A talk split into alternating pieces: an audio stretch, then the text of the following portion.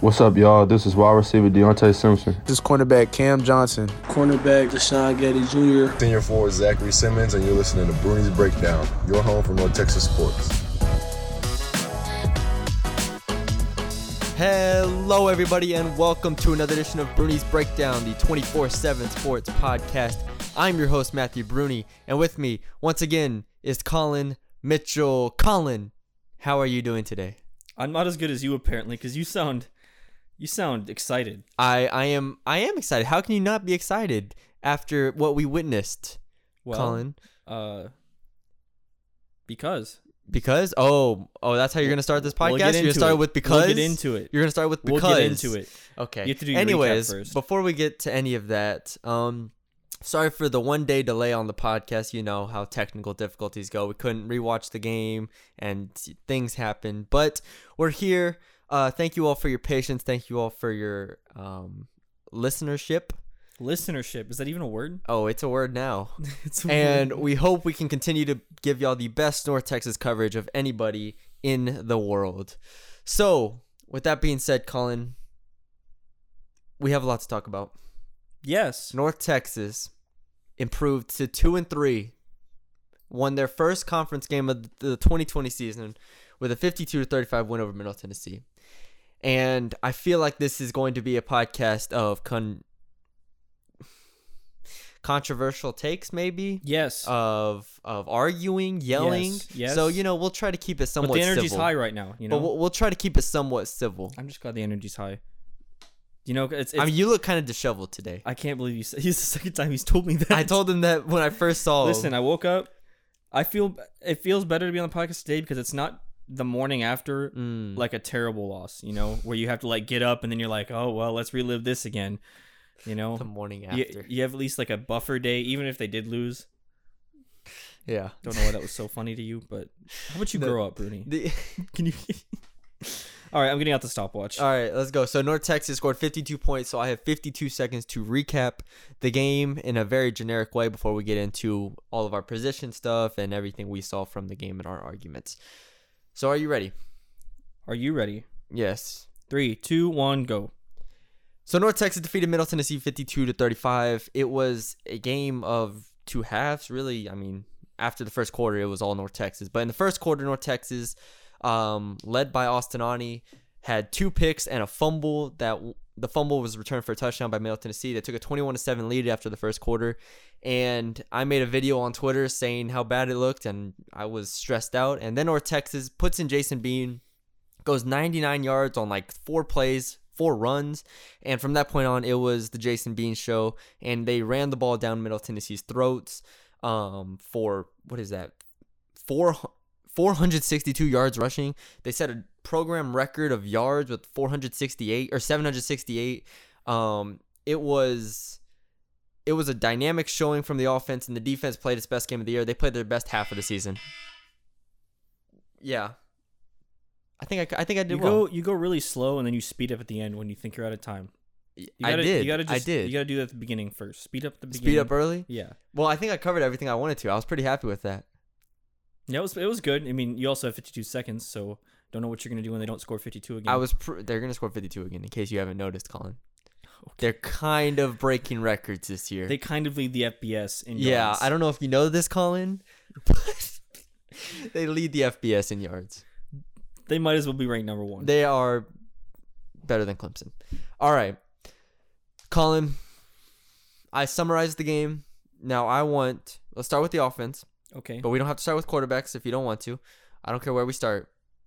You tell me. You want to start with quarterbacks? We can start wherever We usually want. start with quarterbacks. I am ready. All right. Start with quarterbacks. Let's start with your boy Austin Aune because I want to hear you defend Austin Aune's performance and his benching and what we saw after the benching. So you started off. You take it from here. You saw the game last night. Go, Okay. go for it. Austin only played bad. I'm not saying he didn't That's play an bad. understatement.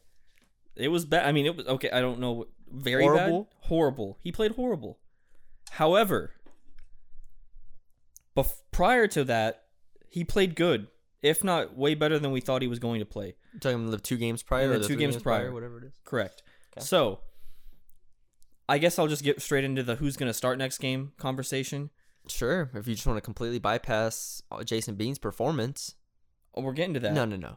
Uh, We have to shed some light on Jason. No, Bean Jason here. Bean had a good game. What did you see from Jason Bean? I saw lots of good things. He ran a lot.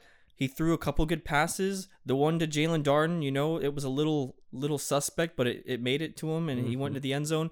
Listen, we watched the FIU against Middle Tennessee game, and North Texas did exactly what FIU did to Middle Tennessee, except they had a better quarterback. That is the only difference.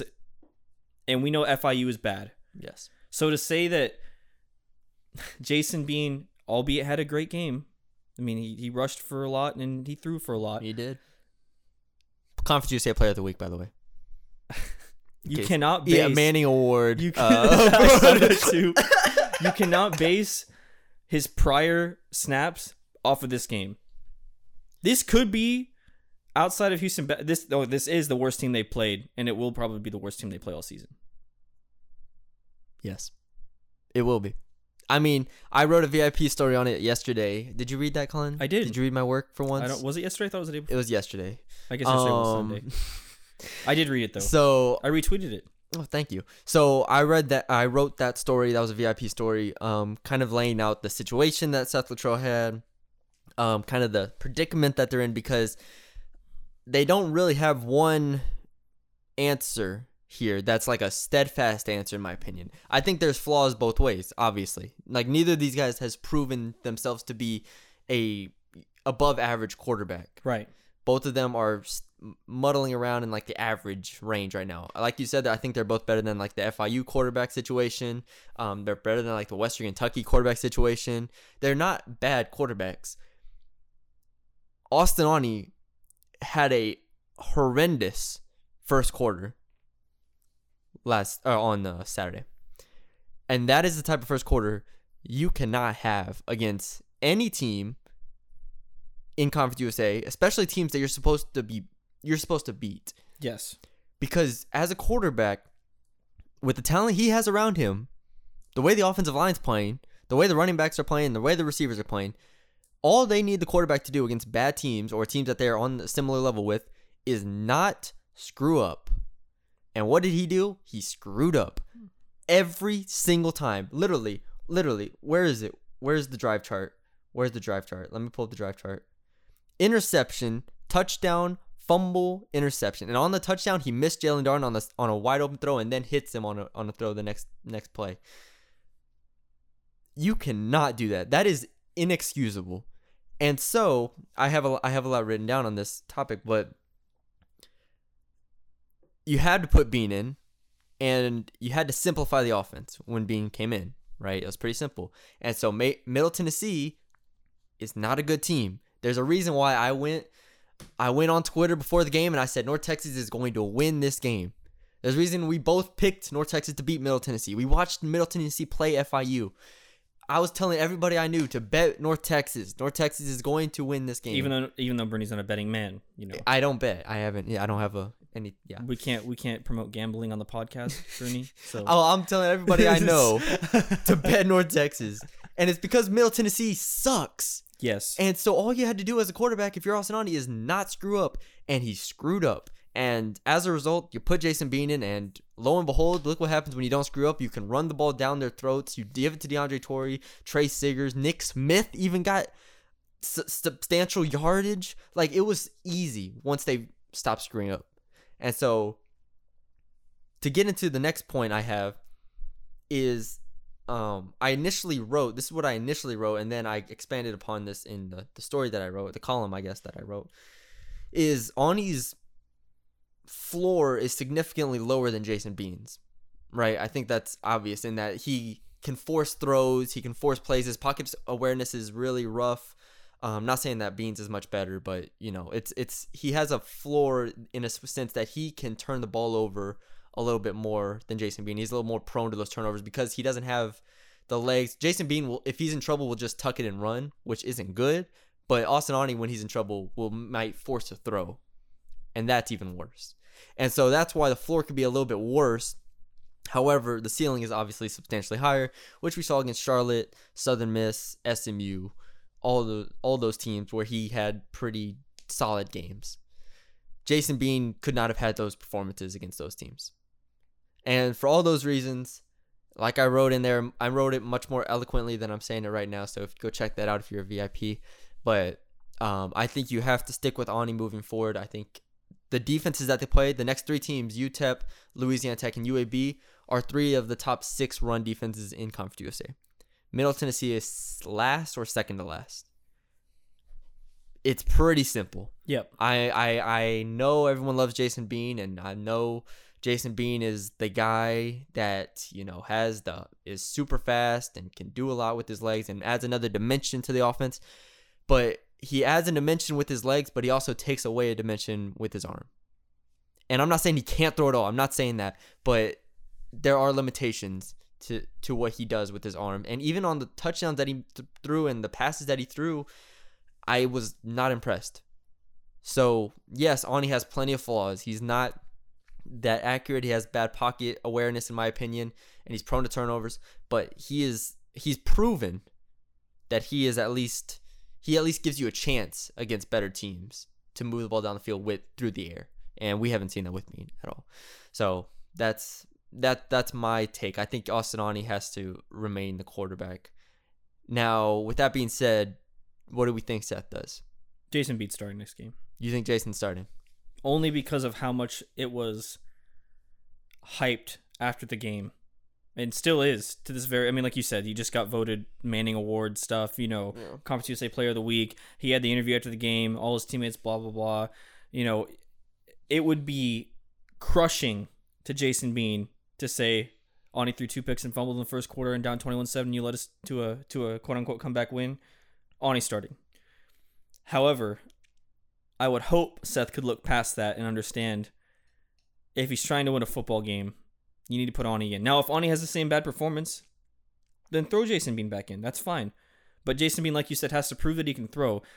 And like you also said, the throws that he did make and the touchdowns that he did make weren't impressive to where I I would expect him to be able to throw that same ball against the UAB defense or Charlotte defense. Because that they clearly didn't play anything close. That might be the worst defense they played all year. Middle Tennessee literally was.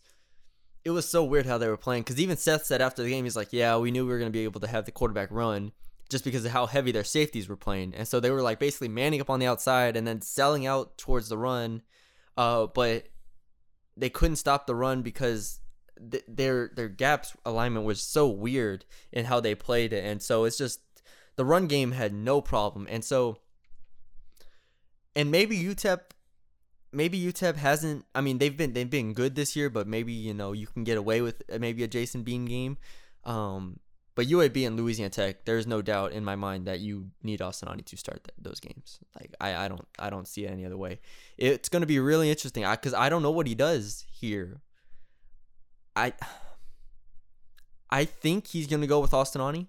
You think? Okay, why do you think? Because I don't think. I think he's going to go with Austin Aune because I think he saw something similar to what I saw and what I think a lot of people saw in that how middle how Middle Tennessee's defense played, not even their personnel, but how they played is unlike what UTEP, UAB, and what Louisiana Tech plays. Does that overpower Like a morale? They're going to have to- loss. I I don't I don't give a damn about morale. And he shouldn't I mean, well, whose morale whose morale are we worried about? Beans? Yes, He's but I'll- already been benched once this season. That's true. That's like true. he he's already been benched and come back. He knows that it's possible that any given week he could play two three quarters. Um, but there's no way you can go back and watch the film between Charlotte and Southern Miss and SMU and say watch those teams drop into a zone or drop into a unique coverage and or bring a unique blitz and say that Jason Bean is going to be able to stand in the pocket and make those good throws consistently or at least to the level that Austin Aune is making them. Mhm. And at the end of the day, I really don't give a damn about damn about his legs because, like we saw against SMU, it it's gone against good teams. They can account for that, right. It's- they're not. They're going to be fast. Yeah, Uh, they're not. horizontally Gonna, yeah, the they're not going to be out of position the way Middle Tennessee was. It's not going to be that hard for them. Um, and so I, I just don't see it any other way. I think Austin Aune has has to be the quarterback moving forward. And like I said in, in the story as well, is if he goes out there and ha- turns the ball over twice in the first quarter, I'd put Bean in as well. But I I think you have to I think you have to roll the dice with Aune in that Aune has the higher upside in every game that he plays than Jason Bean. I agree. So, um, I'm I'm I'm really interested to see what he does because I I don't know. Now, what what I thought about last night is you said after the Charlotte game that you want North Texas offense to model almost exactly what Charlotte does, Yeah, and it, it I you obviously didn't mean it in this sense, but it would be interesting to see if they use Bean on certain plays, you know, on a on a third and you know eight, and they're like, hey, let's do a read option or something like that, just to throw some kind of creativity yeah, into the game, but because obviously he can run. I mean, we saw it. Yeah. But I don't think, like you said, it can be used consistently to win you games. yes, I agree. Um, now looking at the rest of the offense, um, a lot of it was just I think it was all based about the offensive line. I thought the offensive line was great. Like it's the way that they dominated Middle Tennessee. I haven't seen from North Texas team really in a long time. Like sporadically, maybe like UTSA or UTEP last year. Okay, but this is an offensive line performance that just allowed Jason Bean, DeAndre Torrey, Trey. They allowed four guys to run however they wanted. Uh, four guys rushed for over five yards a carry. Sm- Nick Smith averaged 5.2 yards, Trey Siggers 7.2, DeAndre Torrey 11, and Jason Bean 17 yards per carry. Yep. They just leaned on them so easily that it just it made everything else easy. And so then Jaelon Darn, 10 receptions, 204 yards, one touchdown. What more can you say? I can't. If you want to hear my takes about Jaelon Darden, go back to our last podcast and listen to that because I've I have no more. I can't say anything else about him. It's get Jaelon Darden drafted. Damn it, get him drafted. Can't wait for the draft podcast. Get him drafted. Damn it. Where's he going? Draft Darden. Predict Damn now. it. Where is he going? What round? Pick a round. Any round. Four. Four. Like I think Quez Watkins from uh, Southern Miss went five last year, fifth round. Jaelon should go four or five, somewhere around there. Send him to like the Buccaneers. That's iffy because you know touchdown Tom's not going to be touchdown Tom for much longer. But he's gonna need those checkdowns. He's going to need those. Maybe the Saints checkdowns. No, With- they, they with to. Jameis? They throw to Malcolm. Oh, hey, get Darden drafted. Damn it! Hashtag it. Okay. Get Darden drafted. better go damn on it. the podcast. Draft Darden. Damn it. Draft Darden. Which yeah. one we like better? JDD. Get JDD. GDD? GJDD? What is happening? I don't know. But okay. Let's uh, I'm trying to think if I have anything else on the offense. Let's see. Oh, I, Uh, have, I, I oh, have a ahead. question for Go you. ahead. Who would you start at running back going forward? Trey Siggers. See, I'm leaning more toward DeAndre Torrey Why? because I still feel like Trey against a defense that isn't so porous to the run still lacks that burst to get through certain holes, whereas DeAndre is at least slippery. He doesn't look the same. I'll give you that. And that Trey doesn't look the same, but he runs with the same physicalness, physical like, he's- power. he's not He doesn't afraid- run with the same breakaway speed. You're Right. right. But he runs with the same physicality that allows him to get yards. Um, you can't really go wrong.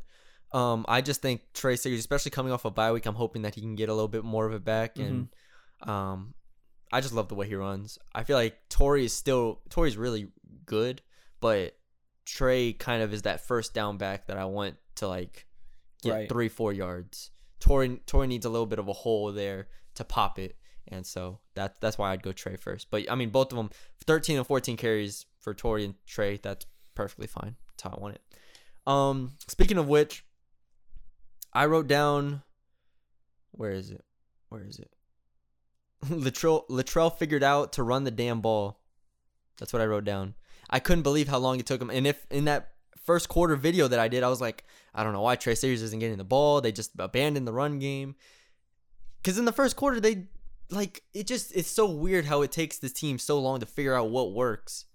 When we saw against FIU, we saw FIU run the ball. That's the only thing they could do against Middle Tennessee. all they did. and they almost won. Yeah. Like FIU literally I only think at ran the half ball. they had like five pass completions Yeah, or something there was stupid it like was that. crazy. So it's like we knew Middle Tennessee can't stop the run. Just run the damn ball. Anyways, that was that was it. Do you take anything uh, out of Jason Bean being the quarterback at the two the top two yardage performances in program history? No, because the number one was not good either. Houston Baptist. Wait, what? He he was the quarterback of the top two yard total yard performances in North Texas history. Houston Baptist they posted 720 something yards. Oh, are you talking about as the As offense? I thought you meant as a quarterback. no, as a team, as a team, as a team. Saw that a lot. I mean, no. We know FIU literally had like six pass completions at half and like ran down literally up the whole entire game and had three quarterbacks literally every other drive just going in. They had no quarterback. Like, there was not a quarter like Schlager. They had the uh, uh speedster guy. I don't remember. yeah, but I don't know what else to say. They had aver- average running backs, really bad quarterbacks, and still almost won the game. yeah, FIU. You can't take any weight. Conference USA right now is bad. Like we, I think we all accept that. But whenever North Texas has a good game, we go into it and we're like, "Oh, look how good they look." Well, yeah, they just played like the worst team in Conference USA. I was Have them, have them play a UTSA and get back to me. Yeah, we'll we'll learn. We'll learn real quick. UTEP UTEP plays a good team too, so we'll even know more about UTEP going into this week. Uh, who does UTEP play? UTEP plays Southern Miss. Name no, that's U- not true. Name off UTEP's schedule. Charlotte. Who- UTEP plays Charlotte. Who is UTEP played? Let me pull it up. Oh, it's right here. Damn it. UTEP. All right, here we go. So they beat Stephen F. Austin. All right, whatever. Lost to Texas. Okay, whatever. Beat Abilene Christian. Okay, whatever. Beat Louisiana Monroe. Okay, whatever. Even that's a little better of a win. Then lost to Louisiana Tech 17 to 21. That's really their only like actual result. Do you think that North point. Texas holds La Tech to 21 points? No, no. We will know a lot about UTEP against Charlotte this week.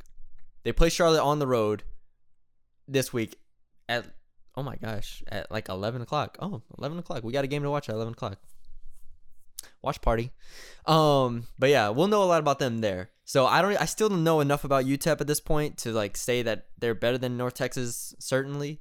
However, North Texas is going to have to play its best game of the season in order to win Yeah. because UTEP is better than Middle Tennessee. I know that much. All I've seen, all this game showed me is that North Texas is no longer the worst team in Conference USA. They are now the second worst.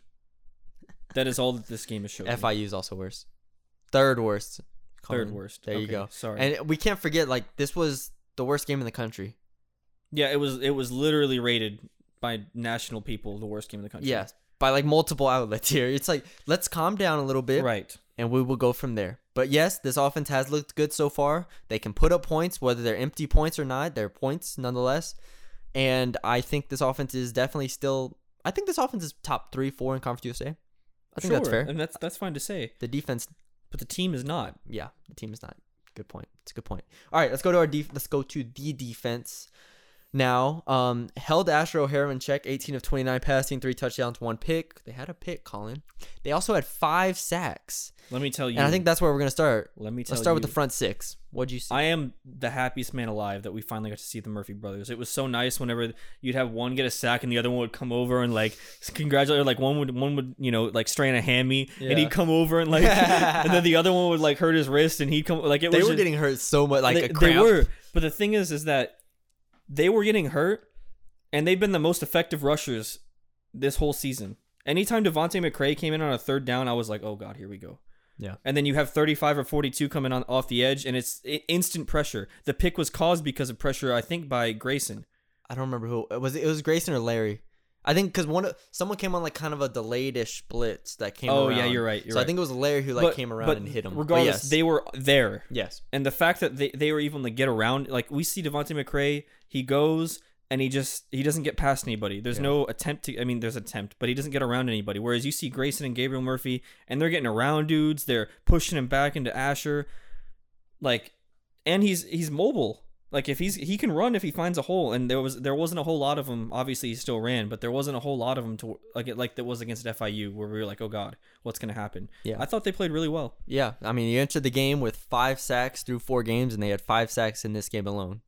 Uh, again, it kind of speaks to Middle Tennessee's not being good, but And I was gonna say, ahead. yes, they are not good, but we against Houston Baptist, they had a sack. I think. yeah, they had one.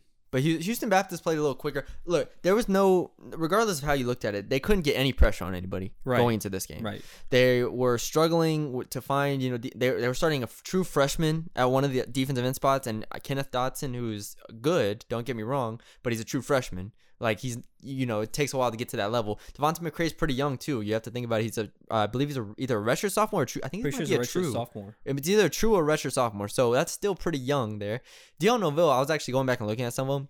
He's, he is, he's, he's a monster. He was really good last night. He's like, he's still just. It's amazing block. how how he's able to move laterally sometimes with Yeah. how big he is. I was watching when they show replays of him Mhm. like grabbing the running back and it's just like Jesus. Yeah, he's still a monster, and it that that's kind of separate from our point with the run the run defense of you know him ob- absorbing blocks and the pass rush. Obviously, he But I- can just shed blocks. But I think in the pass rush, it was important for guys to get off the edge in order for him to be effective because Yes. he can't do everything himself. They ran a lot more twists. They had a little more speed on the field to be able to run those. The Davis brothers being in there helped as well, being able to uh, kind of fill the gaps that they needed and bring pressure. Delayed blitzes. Larry Nixon came on delayed blitzes.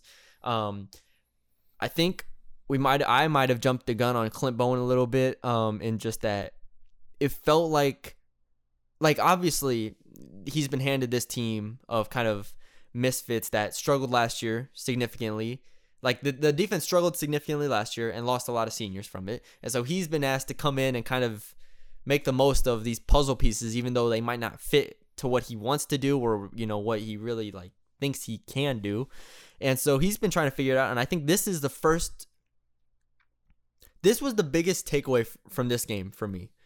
It was that the defense can get pressure on the quarterback and the defense can find success in certain situations. Like on third and long, on third and medium, they've been pretty good, but you get you get what I'm saying is that they can find success in these certain areas. Whereas before in the past four games, we have seen none of that.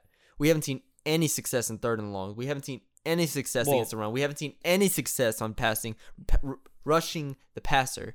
And this game, regardless of opponent, they at least showed that they could do it. Well, you you say the last four games, you could argue until all, almost all last season. Yes. And I think the important thing that we've seen from Clint Bowen is that he tries things until he hits something Mm-hmm.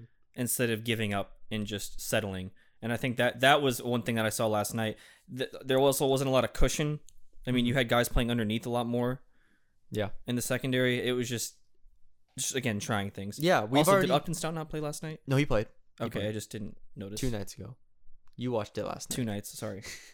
Um, but no, I mean we've seen it with not o- with personnel first of all. So we've seen Deshaun Gaddy move to safety, Upton Stout slide in. We've seen uh, different guys move around the defensive end position as well, and now we see the Murphy brothers get slid in there. Um, and just like any coach, just like in any sport, when you make an align a, an adjustment to the lineup and it works in that works that well, you deserve some praise. Mhm. And so I I'm gonna give him the praise there in that um that was the right move. Now you UTEP is going to be a much better running team. First of all, and so then we're going to be right back to square one. Can you stop the run? Mm-hmm. And can you make whoever UTEP's quarterback is throw? Because I don't even know who their quarterback is. All I know is Deion Hankins and Quad- Quardraiz Wadley, the two running backs.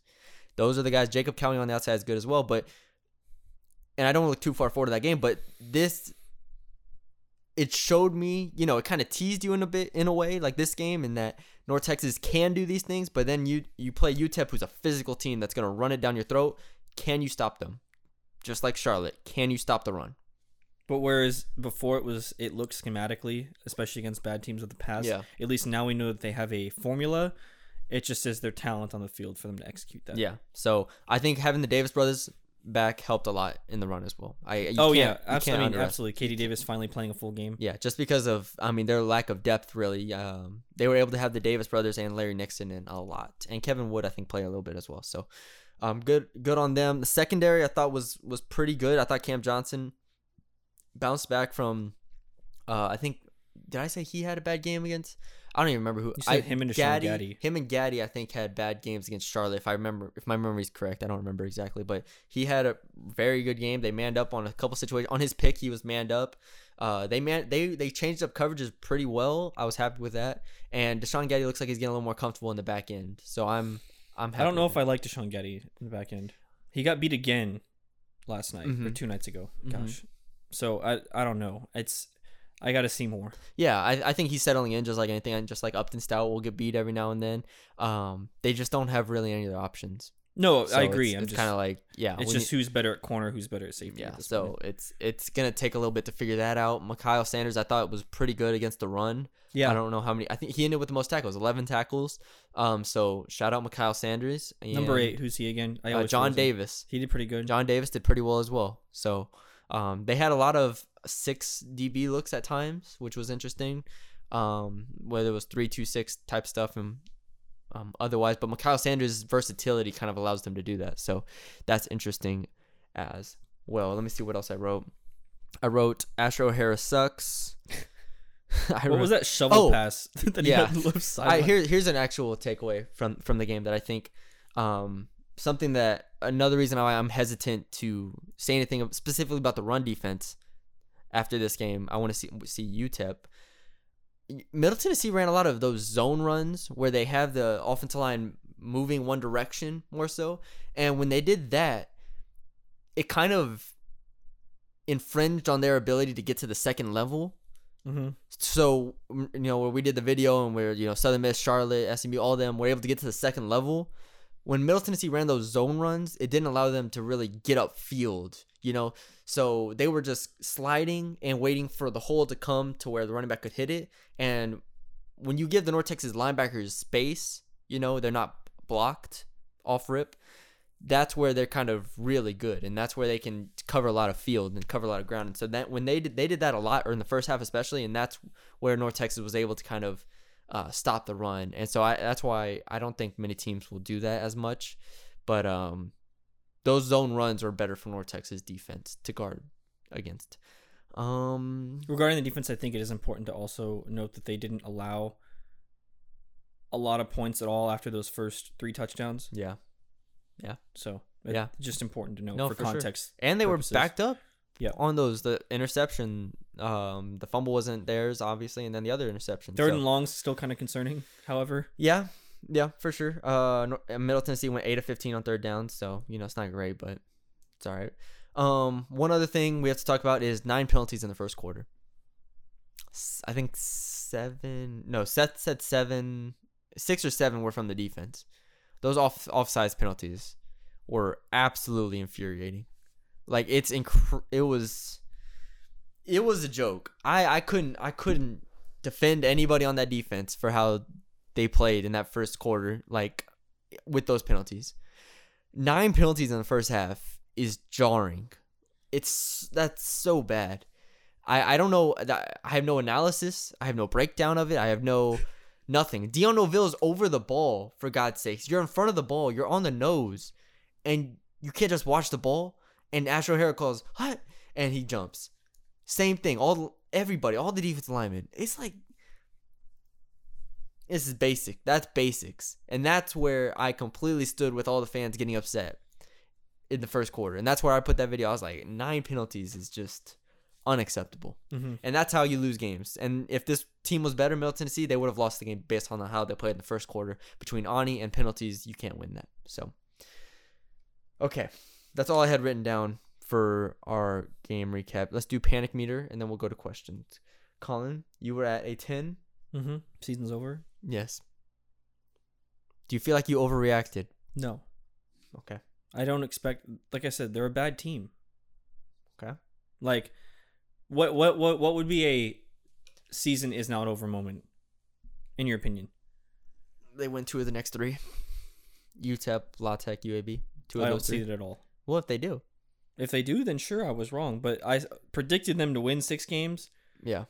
and my the goal was to be you know top half of the conference, above average quarterback play, pretty good defense. All that's completely opposite of what I predicted, so I'm giving him a ten. You still have him.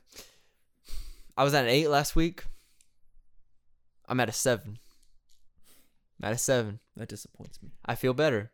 I feel better in the mere fact, the mere fact that the offensive line's good and the defense actually did something. Because before there was nothing I could hang my head on. That's true. Now I can hang my head on something. So I'm lowering them one point to a seven. Okay. There you go. All right, let's get to questions. We have a few here. All right, Billy asked, uh, where do you give more credit to the improved defense performance, having both Davises for a full game, or getting an added boost from the new blood from new blood like the Murphy twins. Which one do Are you you give- asking me? Yes. Which one do you give credit more to? I'd probably say KD Davis because without KD Davis, that's pretty tough. Yeah. Only because you have two unexperienced guys coming off the edge. What does that give you in the middle, Kyla Powell? So that's tough. If you if you have that open, then you don't have pressure on the quarterback from the outside. So Yeah. I would say KD Davis probably affected it more, but the Murphy brothers kind of put them over the top to where they were actually able to get pressure. Yeah. Yeah, I think you did. I think I think you break it down well. I, I would say both having both Davises for the first time, basically since Houston Baptist, is critical for this team. This Mhm. team is not deep enough. It's not good enough to overcome the loss of their leaders, their some of their best players. Like you need you need to have everybody healthy. You need to have those guys specifically. And I and I also think it's important games. to note that yes, we just said that the Murphy brothers played and they played good, but that they can they cannot fill the role of KD Davis in terms of I mean you saw the way Clint Bowen played him last night. They didn't play in KD Davis's position; they played on the outside. So they're going to be used more as like outside rushing linebackers or ends as opposed to that middle linebacker position that KD Davis plays. Yeah, I, I agree completely. Thank you for your question, Billy. Uh, Alejandro asked, um, defense, it can only get better from here, right? Right, Colin? we can say that until next week. Sure, like I said, Can it get worse? They have the formula. Will it work against better teams? That that's the issue.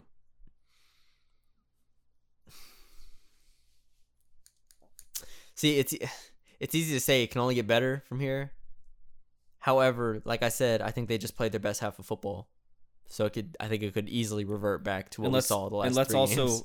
put the teams they have coming up in context. Charlotte didn't have a great offense. Southern Miss didn't have a great offense because Yeah. they lost their two best receivers. Yeah.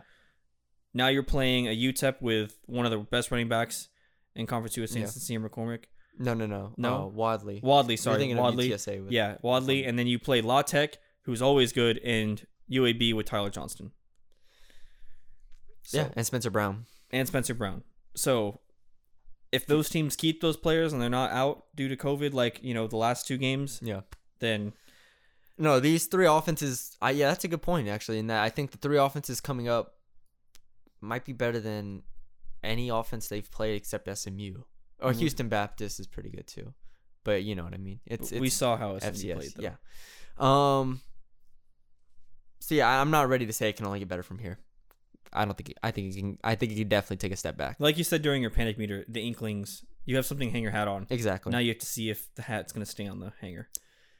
All right. Jeff asked, "Why did it take Littrell so long to get Bean involved in the running game?" I don't know what he means by that. Well, In this game or in general, in general. Middle Tennessee is bad. That is it. Because But but going back to what you said before, in that they need packages for Jason they can do packages with base and beam, and they but- haven't shown that. Right. But they kind of did last night in terms of like the read options. Obviously, he just or two nights ago, but he just played the whole game instead. Whereas against SMU, they knew his strength was running and his weakness was throwing Yeah. at that point. And if he doesn't have pocket presence, which he didn't against SMU, he's just gonna roll out and he's gonna try to run. And so he his legs were there. It's just that you played a better team. I, I, I the only thing I can say is that I think you they need to have specific plays and packages with him Yeah. Um, just to give the defense a different look and to have the defense account for a different look every now and then because I mean he can throw the ball. I'm not I don't want to make it sound like he can't throw the ball. I just think that It's it's they need him to bring a different element there to even even though he's not, you know, a big quarterback by any means, I think even you could run a quarterback sweep with him. Like if you line him Yeah. up there with one running back and one H back on one side, you could snap sweep to off tackle sometimes. Like Yeah. and try to hit get, let him hit a hole and go. Just to kind of give you a different option there. It's kind of like a wildcat, except he can actually throw the ball. Like do that for not even a possession, for two plays maybe. The, and the issue with Jason Bean is not that he's not able to make certain throws like we other quarterbacks in Conference USA. It's that he's he lacks the you to like you said you have to simplify simplify packages for him. You have to simplify an offense because he's not there yet. Exactly. All right. Thank you for your question. Um, Taylor asked, uh, "Was this week a fluke or are things getting figured out I think overall?" I think we know what I think already. I mean, it's a fluke for the most part, in my opinion. There's things to take Fluke's away. a strong word. What- Fluke's a strong word. Fluke. It's a fluke. Outlier. Outlier I think is is a better, word. word. I would say what is flukish is they're not going to put up 727 yards against any other team. Mm-hmm. Jason Bean's not going to run for 169 yards and three touchdowns or Mhm. two touchdowns, or whatever it was. And you're not going to be able to come back down two touchdowns in the first quarter with nine penalties against any other team. That is the fluke. Yeah. Now the the things that we can take away, like you said, outside linebackers and the Murphy brothers, KD Davis being back, yes. Clint Bowen making up different packages. Jaelon Darden still Jaelon Darden. Like those are all things. Offensive line, those are all things we can take away. But in a sense, those are kind of already things that we knew outside of the Murphy brothers. Yeah. So that is why I would say that this is more of a flukish type of game as opposed to, yeah, they're going to put up 52 and come back down two touchdowns every game. From an offensive standpoint, because uh, like we said, they're going to play really good defenses coming up. Do we think they're still going to average like 30 plus, 35 points a game? Yeah, because Jaelon Darden's going to get open. So we think they're going to average 35 points a game over the next three games. Yes. I'm not concerned about that. Okay. But it's not going to come off of 70 yard, 90 yard, you know, these ridiculous Yeah. runs that we saw. It's going to come on actual drives, and it's going to come from Jaelon Darden, you know, breaking a tackle or two. It's going to come from Trey Siggers, just, you know, running through the line. It's going to come from DeAndre Torrey showing what he did last night and just, you know, shaking guys off. It's not going to come from Jason Bean running 169 yards or Austin Aune, you know, whatever Yeah. it's it's got to be the way this this this offense is always coming. That's the run game in Jaelon Darden so far. Because let's not get this twisted. Yes, we both say that Austin Aune has a higher ceiling, can can pass better, but without Jaelon Darden, there's no chance. And, and we're not. And Deontay Simpson and Austin Ogunmakin and Greg White, those are all good receivers. They're Yeah. above average receivers in Conference USA. But if you don't have a wide open Jaelon Darden and you force Austin Aune to throw open guys, that's not happening. Yeah. It's a different animal. It's a different animal. Um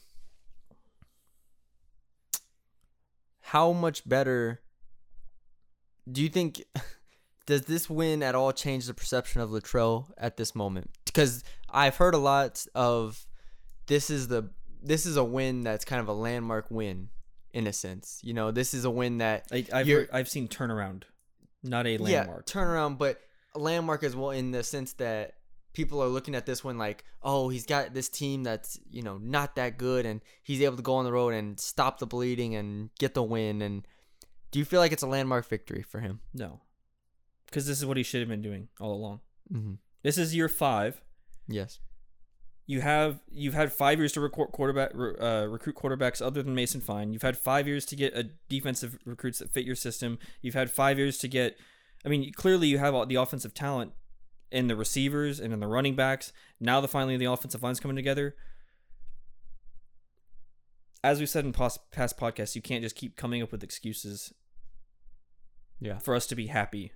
Does that make sense? Yeah. Like we can't be like Seth's the savior, now he sucks. Seth's the savior, now he sucks. We there, there's none of that. You have to be able to look at everything as a collective portfolio and go, okay, what did he do well this game? Yes, he stopped the bleeding, but against who? He didn't stop the bleeding against a uh, below average team like UTEP. He stopped the, the bleeding against the worst team in Conference USA. Yeah. There's still. If he lost this game, Oh yeah. imagine the blood that would be spilled right now. oh. Yeah. It would. uh I don't even know. If Jason I- Bean didn't run for a ridiculous amount of yards because of Middle Tennessee's incompetence yeah. and not North Texas's competence, we're we are here right now and we are we're sitting here. How does Wren get rid of Seth? Yeah. Yeah, yeah, but because, but because they were able to beat a team that is not very good, it changes the perception of things. And I'm trying to figure out a way to look at this game in a different light In what sense? because there is a chance they come off this bye week and they can beat UTEP. Yeah, no, but what has the issue always been in our in our minds? Not the lack of talent on the field in terms of their offense. It's always been the questionable. Okay, what is Refit doing? Yeah. Why aren't they getting pressure on the quarterback? Why is Seth running it on third and one, fourth and one, 17 times in a row this season? It's not been the like everyone knows that there's not a Mason Fine. Everyone knows there's not a Jeffrey Wilson. Everyone knows there's not an EJ Agia or whoever on the outside to save this team. But the coaches have to elevate the players that they have because they are seeing other teams do it, like Southern Miss, like La Tech, FIU was able to put up points with no quarterback at all. Yeah. That's the issue that we're having. And I don't think that you winning a game against the worst team in Conference USA because your players did well and Middle Tennessee was really bad does anything for you. No, yeah, I, I agree. I agree completely. I think I mean we're on the same page here, so I'm trying to trying to think uh, from outside the box here because even if North Texas beats UTEP in the coming week, uh, which we don't know exactly how good UTEP is, we assume they're better, um, or they are better than in years past, I should say. North Texas' goal was not to beat UTEP this year. It was to win five games this year. Right. We And- both said they could they could win that. so games. if they beat UTEP, again, you're taking a step in the right direction. But then you have to beat if Rice is playing, you have to beat Rice, and you have to beat one of Louisiana Tech, UAB, and UTSA. So you still have to overachieve at some point. And that's always like going back to our last podcast. The whole thing was Seth Littrell overachieving, Seth Littrell elevating his talent to beat teams that are more talented than them. And beating Middle T- Tennessee is not doing that. Beating Middle Tennessee is something that they were supposed to do. that's doing what they did last year, beating UTSA forty five to 30. Yes, and beating Middle Tennessee last year as well. thirty three to thirty though. Yeah, it's the same. It's the same same thing, and that they're just getting by, Mm-hmm. and I'm really these next three games are the defining games for me this season. You, coming off a bye week, on the road against UTEP, I think you have to win. Not have to, but I think you, they sh- they should be expected to win that game. Seth has to win. Seth has to win. Okay, I'm cool with that. Seth has to win that game. Louisiana Tech UAB. Louisiana Tech it does not look as good as they have in years past. Barely beat Southern Miss and barely beat UTEP. I think Louisiana Tech is vulnerable, and I think that if you can win that game at home, then we're talking. Then we're talking. Or vice versa. If you beat UAB on the road, then we're talking. If you beat UTSA on the road, then we're talking. Until you do that, this is not a conversation. And that's why I don't think this is going to be a long podcast. I don't think this, there's anything else we can say here because until we see this team beat a good team, or screw that, until we see this team compete with a good team, An average team. yeah, I'm not even gonna say average because UTEP's still probably one of the bottom 20 teams in the country. Conference USA average. Louisiana Tech, right, right at this at this moment this year, I think Louisiana Tech is fourth or fifth in the Conference USA. okay. So they're they're pretty much average out of 13 teams. UAB is one of the best. UTSA is right there with Louisiana Tech, one, around the same level, fourth, fifth, somewhere around there. Until they win those games this year to compensate for the embarrassing losses to Charlotte and Southern Miss, because we haven't forgot about those. You can't just you can't just bypass those with a win by, against Middle Tennessee. You have to make up for those 49 to 21 loss to Charlotte. The, the saying that still just irks me. 49 21 to Charlotte, 41 to 31 to a depleted Southern Miss team. Until you make up for those, I can't have this conversation of North Texas is back. North Texas has turned a corner. North Texas has done anything because Middle Tennessee is the worst team in Conference USA. And UTEP win will not do that. But those those games after UTEP are going to show us. And you better not lose to UTEP because then you're not winning another game all year. Because Rice, I don't know if you remember, Rice was expected to come in this year and be pretty damn good. Yep. Like they get everybody back. They haven't played a game yet, but I, they're they get everybody back. Blaze Alldredge on that defense. They have a pretty good defense. Like they're going to be favored in that game if they come out of this, you know, whatever extended break. And I think they play four games all year. If they come out of that break and they let's say win the first game or look pretty good, they're going to be favored against North Texas, and they Mhm. should be. So those last four games are the defining moments, and that's where you have to make up for the embarrassment of Charlotte and Southern Miss. Yep. So The only thing that's changed this week is that there's a W instead of an L in the column. that's it. That's it. And Middle Tennessee probably won't win a game the rest of the year. Yep. I don't even know who their schedule is. I don't care. it doesn't really matter at this it point. is- It is Astro, Hera, Iowa's. But hey, Well- you called out Brent Stockstill could get fired on the. I did. that And that was a take I thought too. Wow. Yeah, we're just gonna ignore me saying Western Kentucky was the best team in Conference USA. I said UTSA was going to be really good, so Give and take. We got to go back and look at it. I We'll, know. We'll, we'll look at our have to. predictions afterwards. Um, let me see. Let me make sure I didn't miss anything here. Mm, 768 yards. did we get through all the questions? Yes. Okay. Thank you all for your questions. By the way, We really appreciate them. Uh, seven to ten on third downs. We had the first pass on third and short. Thank you to everyone who checked out that story. Wow, that was a lot of fun, and it was good to see everyone enjoy that story and kind of embrace the those type of stories because I never know whenever I do those stories how they're going to be received because it's Mhm. kind of just like a mass of information getting Yeah, thrown at you. Yes, so it's kind of like I I'm just gonna do all this and I'm gonna put it out there and see what happens. see if anyone likes it. But I it did great, and I, I got a lot of good feedback, and I'm I'm happy that people enjoyed it because I think that's what North Texas fans kind of want is they want to know more about this team, and they want to know more about what they're looking at as far as a program goes. So not just this year, but all time, and uh, I think that I was able to do that. We're gonna try to do a uh, film session this coming week as well. I'm gonna look at uh, the quarterback pressure um, later on. At least that's the plan. We'll see if I can get um, the plays that I want. Um, we're, we're I'm going to be doing recruiting this week as well. Uh, trying to look at uh different recruits how they're playing. North Texas is at 13 commits currently in the 2021 class, and it's still a very good class at the moment. So we'll be doing a lot of that. Um, let me see what else we got here. Pretty sure that's all we have. Uh, we're not gonna keep this too long because I think it's pretty straightforward. It's not no yelling on this podcast. You know, pretty We, peaceful. we said there, there was going to be some yelling in the beginning, though. I think you thought that I was going to have different takes than you. I think we thought. Yeah. I thought you were going to be defending everything, and I think you thought that I was going to be. I mean, I guess. The only thing I have to yell about is that I was right, Colin. Is that I was right. I About what? sold out on a North Texas win and they won. oh yeah, Everybody else picked them to lose. even Everybody picked them to lose. That's true. No, literally, you go down, everyone's like, "Oh, they're not beating anybody on the road. They haven't won a road game since 2018." I said, "No, just wait.